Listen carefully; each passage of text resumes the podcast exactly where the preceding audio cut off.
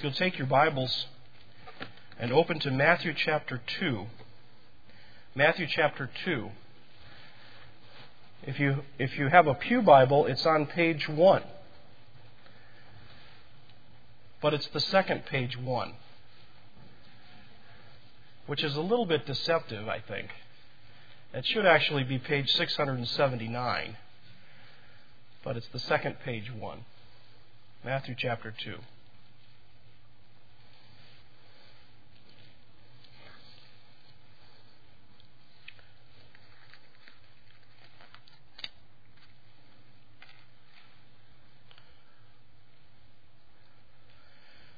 Now, after Jesus was born in Bethlehem of Judea in the days of Herod the king, Magi from the east arrived in Jerusalem, saying, Where is he who has been born King of the Jews? For we saw his star in the east and have come to worship him. When Herod the king heard this, he was troubled, and all Jerusalem with him. Gathering together all the chief priests and scribes of the people, he inquired of them where the Messiah was to be born. And they said to him, In Bethlehem of Judea.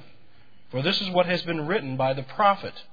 And you, Bethlehem, land of Judah, are by no means least among the leaders of Judah, for out of you shall come forth a ruler who will be shepherd, who will shepherd my people Israel.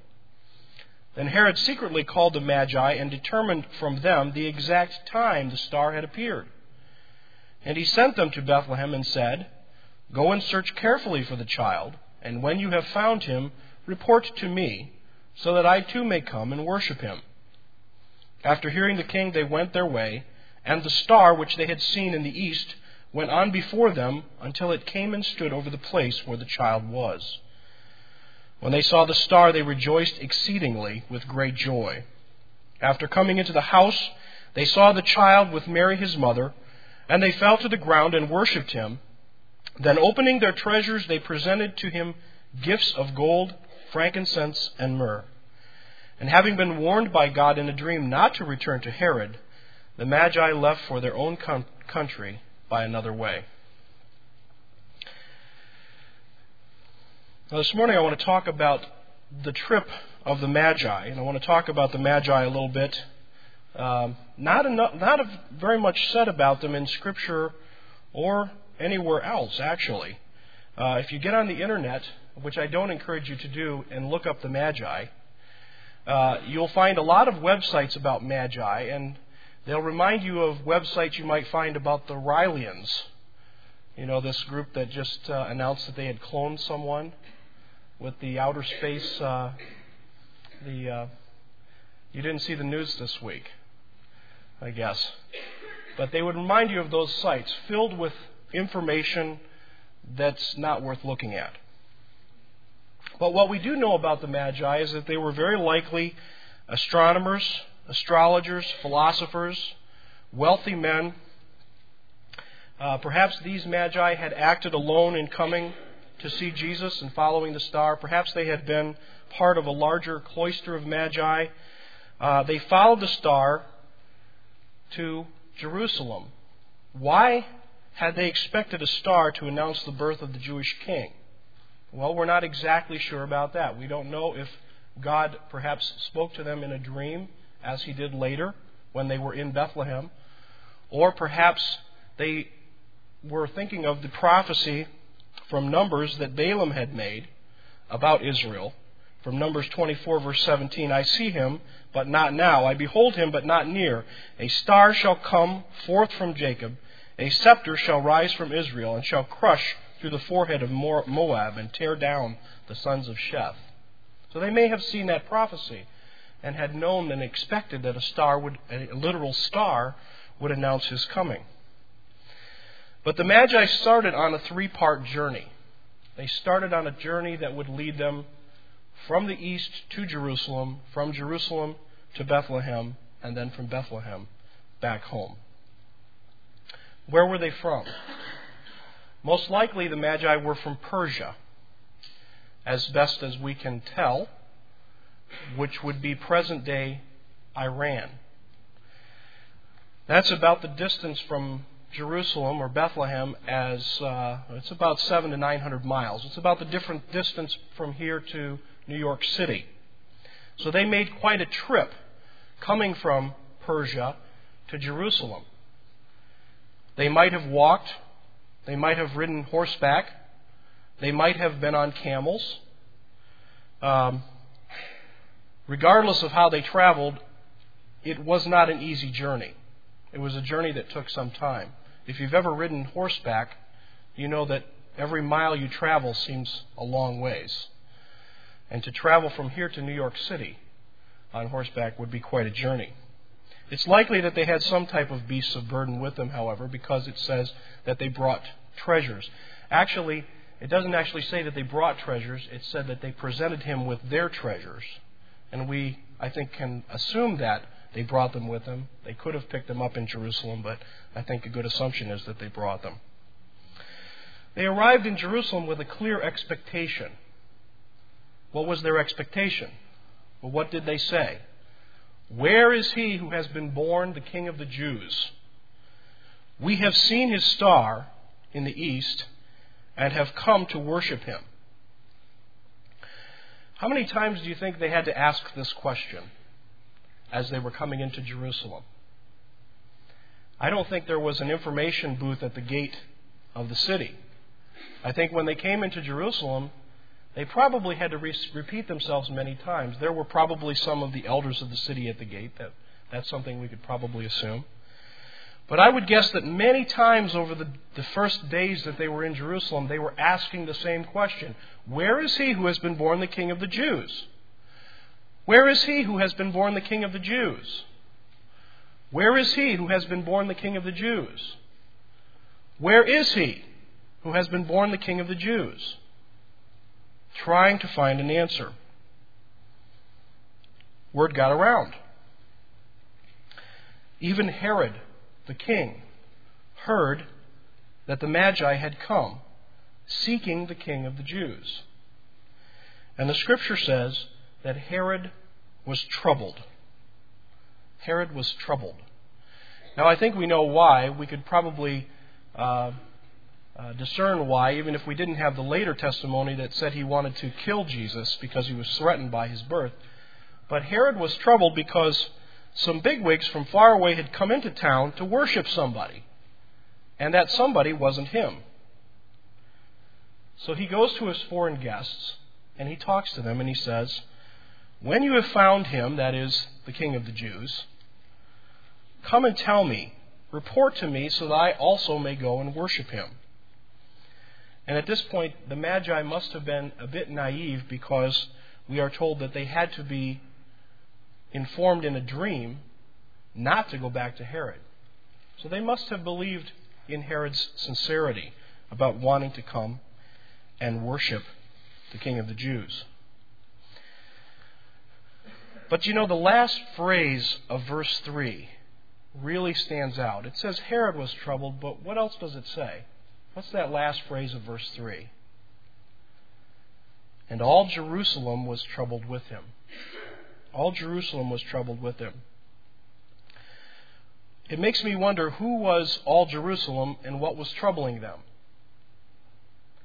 No matter how I look at it, if I look at it and say, well, all Jerusalem equals all the people in Jerusalem.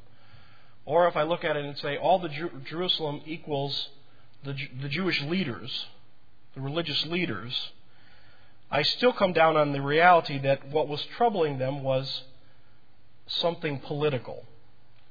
What was troubling them was something political. When somebody comes into town and says they want to worship a king and you already have a king, and you already have a political system going on, you know that there's going to be a disturbance to the status quo. There was some political problem. It's like when we have a, uh, a uh, na- or national conventions for our political parties. Do you ever wonder sometimes how they arrange the city that they're going to have the political convention in?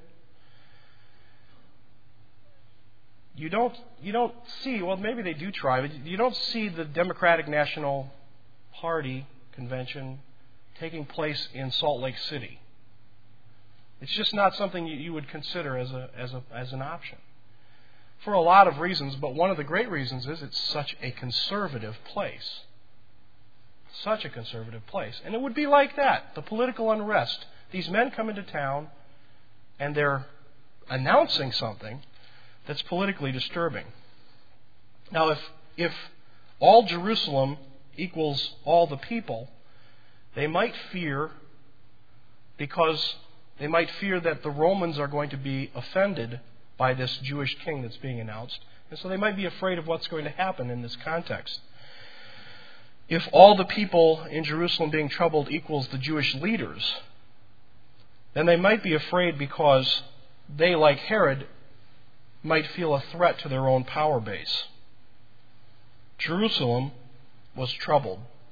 I tend toward the latter interpretation, that it was the, the leaders, especially, who were troubled.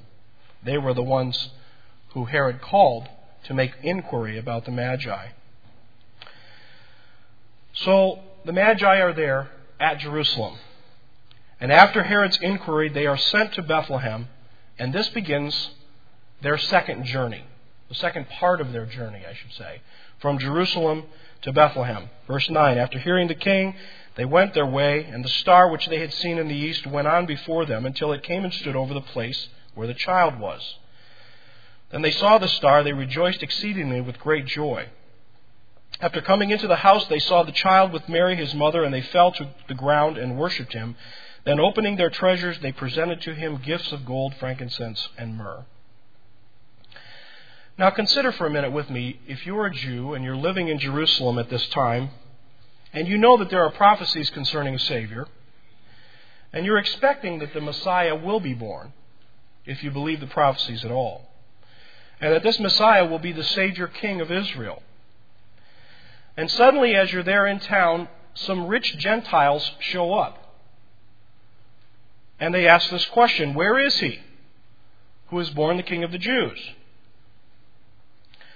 And Herod the king takes notice because it's spreading all through town, this question they're asking. And he asks the leaders, he comes to you and says, Where is the Christ supposed to be born? And you tell him, Well, he's supposed to be born in Bethlehem. And you see the Magi, you know they've been asking questions around town. Perhaps they've talked to you personally. And everybody's troubled about these events. And then the rich Gentiles get back on their horses or their camels or start walking, however they're moving themselves, and they start toward Bethlehem because you've told them that's where he's supposed to be born. And Bethlehem's about eight or ten miles away from Jerusalem. Why don't you go? Why didn't they go to Bethlehem? Why don't we have a record that the Jews or the Jewish leaders went down to Bethlehem with the Magi? I know I'm arguing from silence here, but it's a real loud silence. Ever heard those real loud silences from Scripture? We know that the Magi, it's recorded that the Magi were going their way, that they were rejoicing at the sight of the star, that they were coming into the house, that they were seeing the child with his mother, who we're assuming because of the time that they gave to Herod was under two years old at the time. We know that they were falling to the ground and worshiping him. We know that they were presenting him with gifts of gold, frankincense, and myrrh. We know that they were being warned by God not to return to Herod. Where's the warning for the Jewish leaders? Where's the warning for the Jewish crowds? When you go back to Jerusalem, don't tell Herod that you found the Christ. What kind of a signal would it have taken to get the Jewish leaders to come to Bethlehem and actually see the one that the Magi had come seeking. There's a church between Cincinnati and Dayton, and it's uh, it's a real large church. If you've ever driven up 75 in that area, you've probably seen it. And they have a huge sign out front. It's one of those uh, computerized electronic signs, and I can't remember the name of the church at this point. But I remember one year we were driving through there because we drove through that corridor lots of times as a family, visiting family in Cincinnati, back to Michigan to visit my family. And we were driving through there, and they had uh, it was during the Advent season, and they had the sign, and it was lighting up. You know how these huge uh, electronic signs will just all of a sudden the word will just explode onto the sign or just come on small and get bigger and bigger and bigger. Well, that's what this sign did. As we were driving up, it said, Live! Live! Live! Manger scene! And we're driving into, the, into this place, and I looked at that and I just started laughing. And I thought, what in the world is that? And you know, after last week when Pastor Tim was just preaching about how humbly Christ came into the world, it seems such a contrast. Would it have taken something like that to get the Jewish leaders to Bethlehem? Would that finally have gotten their curiosity up enough to go down there and see if this was the Christ child?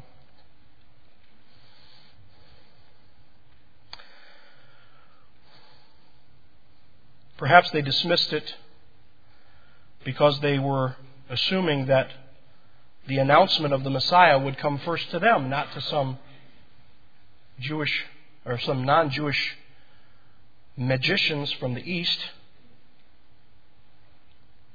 Perhaps they suppressed their new knowledge because it troubled them politically. 1 John 1 5 says, The light shines in the darkness, and the darkness did not comprehend it. In verse 11 it says, He came to his own, and his own did not receive him. At this point, we have the last part of the Magi's journey taking place. Verse 12. And having been warned by God in a dream not to return to Herod, the Magi left for their own country by another way.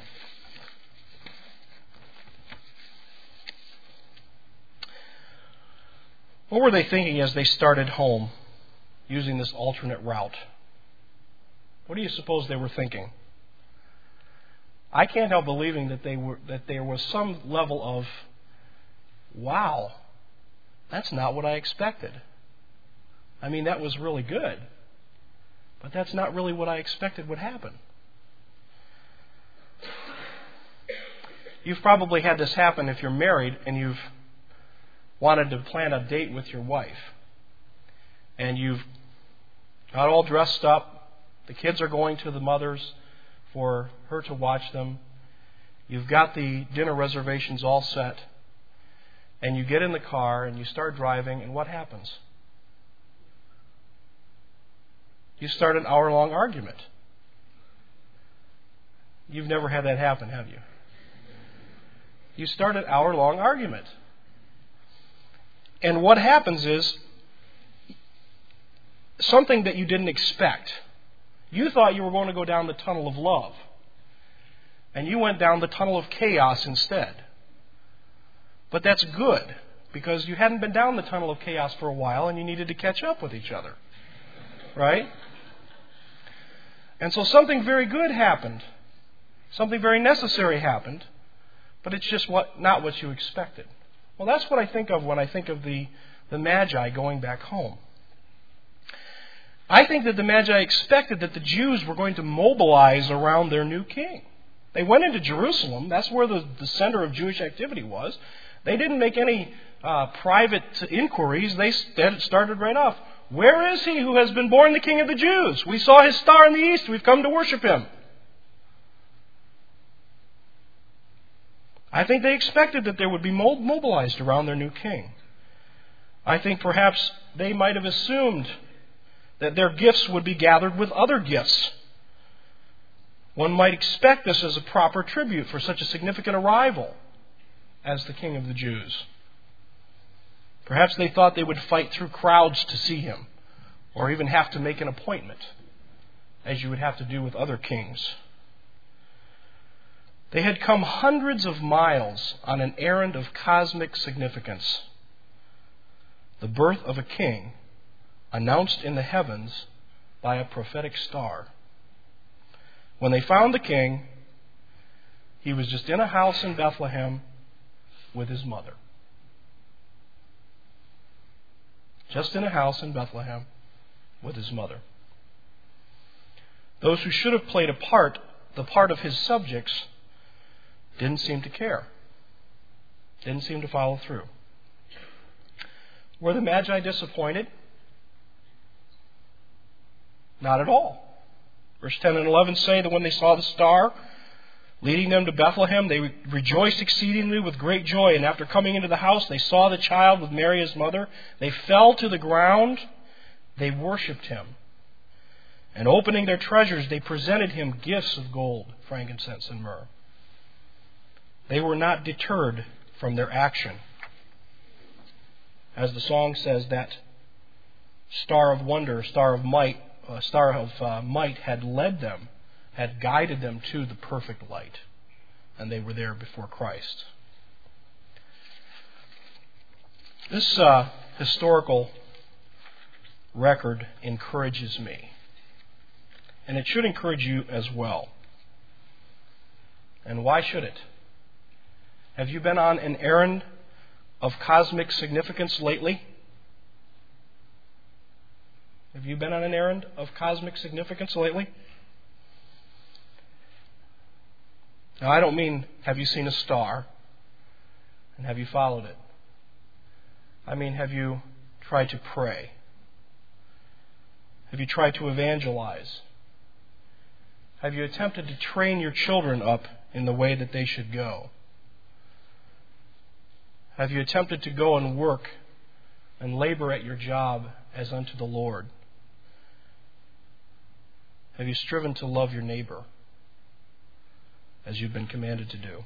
Well, you might say, well, these are not the same as bringing gifts to, the, to worship the king. If I read uh, Romans 12 correctly, verses 1 and 2, I think they're very much the same as bringing gifts to worship the king.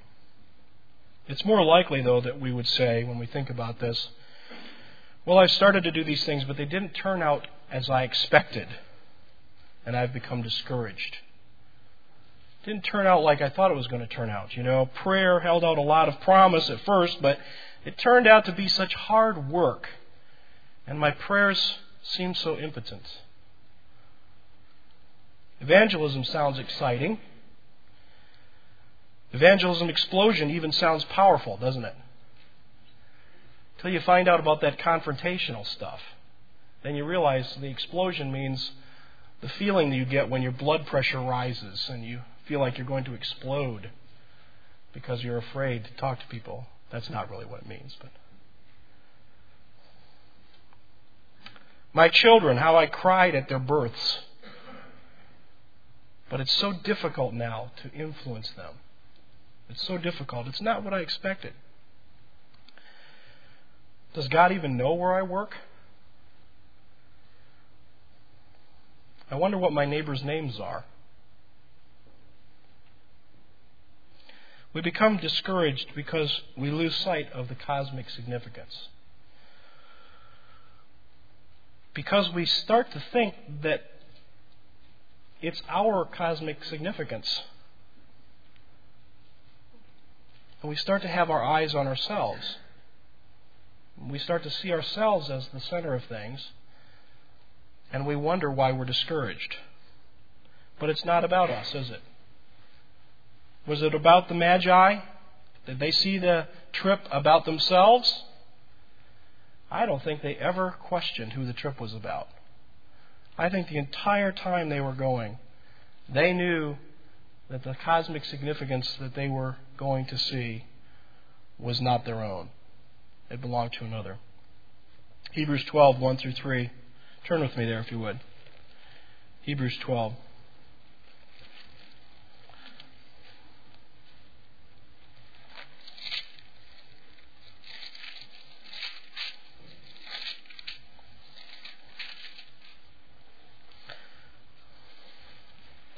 Therefore, since we have so great a cloud of witnesses surrounding us, let us lay aside, let us also lay aside every encumbrance and the sin which so easily entangles us, and let us run with endurance the race set before us. Fixing our eyes on Jesus, the author and perfecter of faith, who for the joy set before him endured the cross, despising the shame, and has sat down at the right hand of the throne of God. For consider him who has endured such hostility by sinners against himself, so that you do not grow weary and lose heart. Fix your eyes on Christ. Philippians 2 3 through 11 talk about the humility of Christ and how we should humble ourselves and follow his example. That we are, that we are to have his attitude. That we have to become humble like the Magi.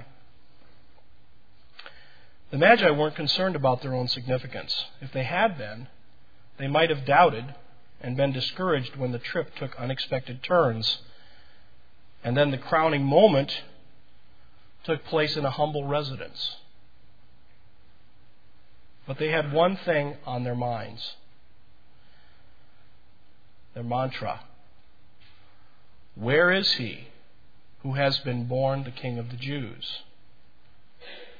Their eyes were fixed on that event. Where is he who has been born the King of the Jews? So when you're at home and you're brushing your daughter's hair and she starts screaming because you're pulling her hair out, what do you say? Rather than pulling your own hair out, you say, Where is he who has been born the King of the Jews? You fix your eyes on Christ.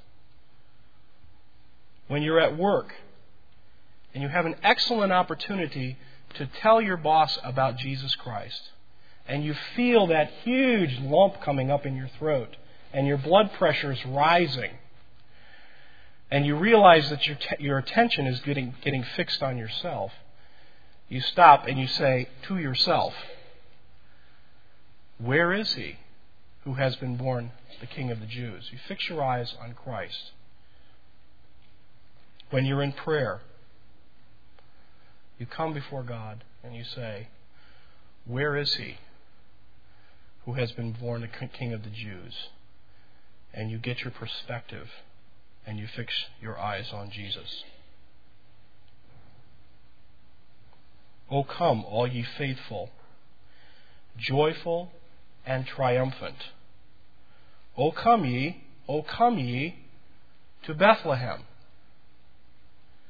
Come and behold him born the King of angels. O come, let us adore him. O come, let us adore him. Oh, come, let us adore him. Christ the Lord.